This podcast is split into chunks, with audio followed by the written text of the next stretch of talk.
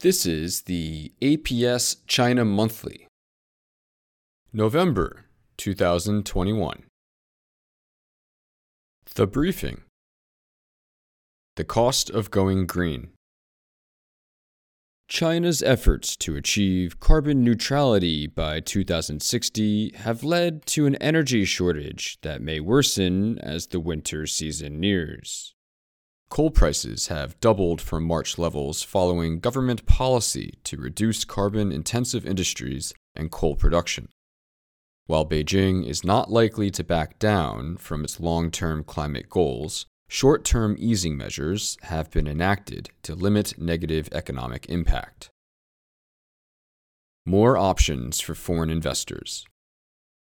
The CSRC announced qualified foreign institutional investors can now trade commodity futures, commodity options, and stock index options. MSCI has listed access to hedging as a prerequisite for expanded inclusion of China A shares in its emerging market indices. And this is yet another step in China's capital market liberalization plans. Housing for living not for speculation. A new property tax trial is set to begin earlier than expected as part of the country's common prosperity policy to curb investment demand and improve housing affordability. The scope of the new trial will likely be larger than the existing plan in Shanghai and Chongqing and remain as a progressive tax. The measure will add further pressure on the property sector. Vocational Education in Focus. The central government issued a new guideline promoting the, quote, high quality development of vocational education. This is seen as another step along the country's path to becoming a technological superpower, as priority is being given to training in key growth industries such as advanced manufacturing, renewable energy, and artificial intelligence. Monopoly breaking. Alibaba is now offering WeChat Pay on several of its apps as China's new anti monopoly regulations take effect. Other e commerce companies, such as Meituan and Pinduoduo, have followed suit in allowing competitors' payment options. Alibaba CEO Daniel Zhang said in a recent technology conference, quote, As we explore deeper the connection between different industries and technology, we saw that, rather just tackling commercial challenges, we have to turn our focus towards shared social problems. Unquote. And now, the APS China Monthly. The Digital Renminbi China's Escape Route by Tan Kong Yam and Zhai Haoqiang. The first government issued paper money in history known as jiaozi, was introduced around the turn of the 11th century during China's Song dynasty. Jiaozi replaced the cumbersome chains of copper coins merchants had to lug around. About 1,000 years later, China might again lead the world in becoming the first major economy to introduce the next form of money, a central bank issued digital currency. As of mid 2021, Pilot tests of China's digital currency, known as the eCNY, have been carried out in major cities such as Shenzhen, Suzhou, Beijing, and Chengdu. More than 10 million users have been invited and 21 million individual wallets opened, facilitating about 71 million transactions, totaling CNY 34.5 billion. Consumers have tested the use of the eCNY in some 1.3 million places, in both online and offline scenarios around food, shopping, education, healthcare, travel, and government payments. The wider world will get a taste soon, with international visitors expected to take part in a major pilot of the eCNY at the Beijing Winter Olympics in February 2022. Officially, the eCNY caters to the demand of mass market consumers for a safe, convenient, and accessible method of payment in China. Unofficially, the ECNY consolidates the power of China's central government against internal and external players. Domestic considerations. After a laissez faire approach to regulating its burgeoning internet sector, China began clamping down on anti competitive behavior, wasteful capital spending to fight price wars, abusive data, and other regulatory violations in 2020. The cancellation of the Ant Financial initial public offering in November 2020 marked the beginning of a stricter regulatory cycle. The central government was furious to see government officials and friends of Alibaba founder Jack Ma receive large allotments in the IPO. It also worried that Ant posed a systemic financial risk. Where payments are concerned, China is looking to gain control over the smartphone e payment revolution hitherto spearheaded by Alibaba and Tencent through the duopoly of Alipay and WeChat Pay. With the eCNY, a credible, widely accessible alternative to Alipay and WeChat Pay can be built. Smaller transactions may not require a bank account or even the internet. Large transactions will meanwhile still be tracked, aiding President Xi Jinping's attempts to tackle corruption and money laundering. While the People's Bank of China currently intends for the eCNY to coexist with paper currency in the foreseeable future, China has the option of outlawing the largest renminbi 100 note, invalidating the remaining cash hoards stored by corrupt officials. By regaining control over payments from the tech giants, policymakers will have access to a goldmine of data. They will also have another reference point from which to monitor economic information in real time and implement monetary policies accordingly. Alipay processed over USD 17 trillion in total payment volume in the year to mid 2020. Because of its sheer size, Ant possesses a significant amount of consumer credit data that can be used to evaluate creditworthiness and real time consumption patterns.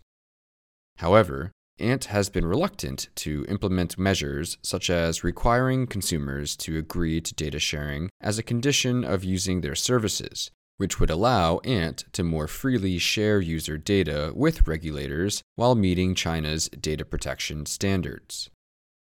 The ECNY will also make China's state owned banks stronger at the expense of Alipay and WeChat Pay. The ECNY is set up as a two tier system. China's central bank will maintain control over the issuance and cancellation of the digital currency. Selected trusted traditional banks and internet banks will be responsible for implementing and distributing the currency to consumers, setting up consumer e wallets, innovating around payment products, and expanding the eCNY's use case. Theoretically, banks are not needed to establish the use of the eCNY. With the eCNY's launch, traditional banks can be disintermediated with the central bank taking over a larger share of deposits, thus disrupting the credit creation mechanism. However, China does not intend for interest to be paid on the eCNY. This suggests that the PBOC does not intend for the eCNY to replace bank deposits. The banks have every incentive to help regulators implement and promote the eCNY. Threatened by WeChat Pay and Alipay, the eCNY represents a chance to regain market share in financial products and services. The PBOC is thus implementing a quote, divide and rule policy at home. External considerations. Other than strengthening the hand of China's regulators at home, the eCNY is a timely counter to the rise of cryptocurrencies like Bitcoin and other digital currencies developed by US tech players like Facebook. Shortly after Chinese demand pushed Bitcoin past USD 1000 for the first time at end 2013, the PBOC began a formal project group on digital currencies in 2014.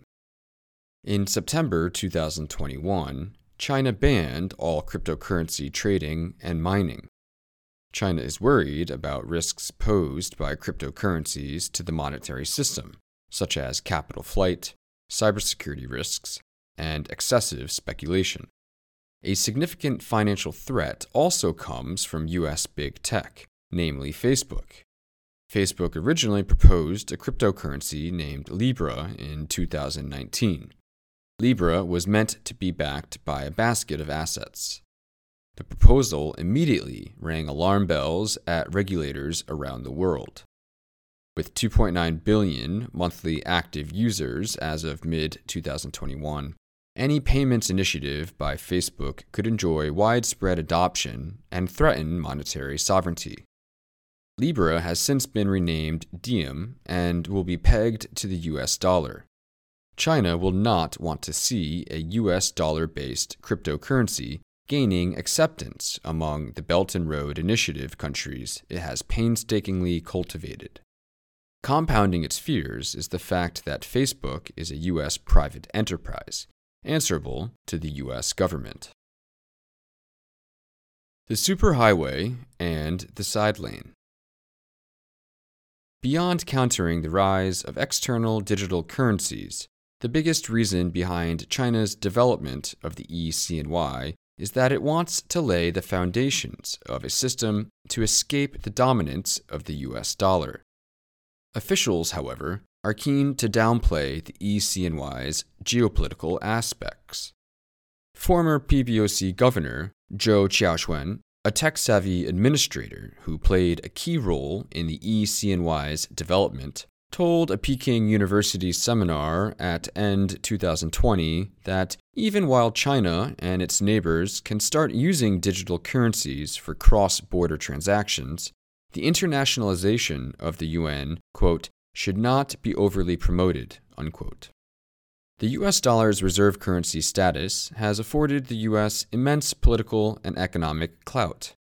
It is akin to a superhighway which most businesses around the world use to travel. The US controls the highways, gantries, and toll booths, and does not hesitate to use its dollar dominance to impose economic sanctions on enemy states such as Iran. Even financial sector players who flout sanctions rules are punished. In 2015, French bank BNP Paribas had to cough up USD 8.9 billion to settle claims that it violated US sanctions against Sudan, Cuba, and Iran. BNP Paribas was willing to pander to the US because the consequences of not playing ball are harsh. It could be prohibited from dealing in dollars forever. China was not spared from the long arm of U.S. sanctions in 2018, the year former U.S. President Donald Trump unleashed a trade war against it. In December 2018, Meng Wanzhou, the daughter of Huawei founder Ren Zhengfei and its chief financial officer, was arrested by Canadian police in Vancouver as she changed planes. Her alleged crime was fraud for not disclosing to HSBC that Huawei was doing business in Iran and hence violating U.S. sanctions laws. She was only released in September 2021 after a deal was struck with U.S. prosecutors. The U.S. has also used its sanctions law to make life inconvenient for Chinese officials and lock them out of the global financial system.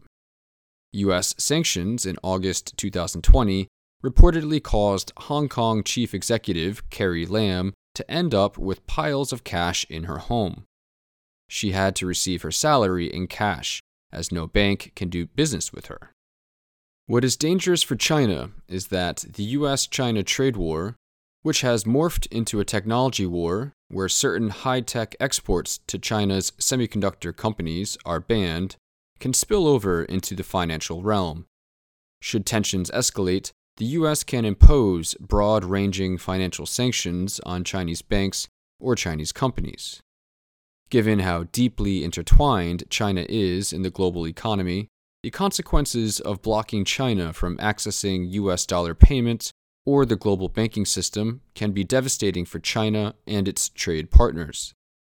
Wide adoption of the ECNY by China's trading partners can establish a thriving side lane alongside the US dollar superhighway. Pilot tests on cross border payments will take place at end 2021 between China, Hong Kong, Thailand, and the United Arab Emirates. Over time, China will be able to trade with more countries without having to go through the US dollar. Barriers to building the Chinese superhighway. While China's side lane will chip away at the US superhighway's dominance, we do not expect the ECNY to replace the dollar in the foreseeable future. Despite China's importance in global trade, seen in its 15% share in 2020, the Chinese renminbi only accounts for 2.4% of cross border payments globally, compared to 38% for the US dollar and 37% for the euro. The Chinese also have no interest in replacing the US dollar with the renminbi. To become the world's reserve currency, China will have to allow its currency to be traded freely in global financial markets. This implies that foreigners will need to be able to easily hold renminbi, trade it, and use it. However, capital currently cannot flow in and out of China easily.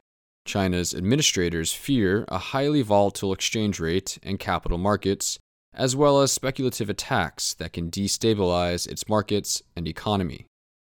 China's financial markets are not well developed enough yet to mitigate the risks. The future of the ECNY. As China's capital markets mature and deepen, it will be a different story the above fears will less likely be justified. China might eventually stop managing its currency and allow the yuan to float freely. It is also possible that BRI countries will enjoy significant benefits by using the ECNY as a reserve currency. In this scenario, China's market share of global payments can then begin to close the gap with the dollar and euro. For now, the ECNY serves a more prosaic approach.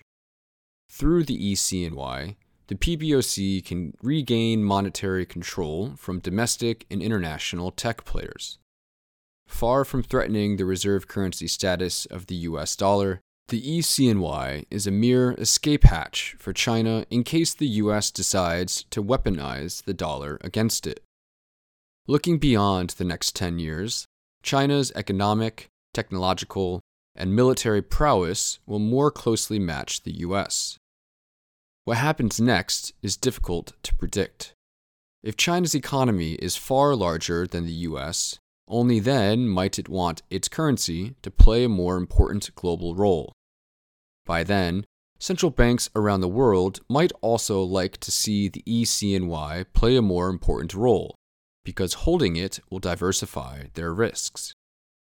Ultimately, China's ECNY experiment has a good chance to succeed domestically and be a role model for other countries. This is given the high rate of technological adoption among its citizenry and the sheer ability of its government to execute its plans. A thousand years from China's invention of the paper banknote, money's next revolution is at hand.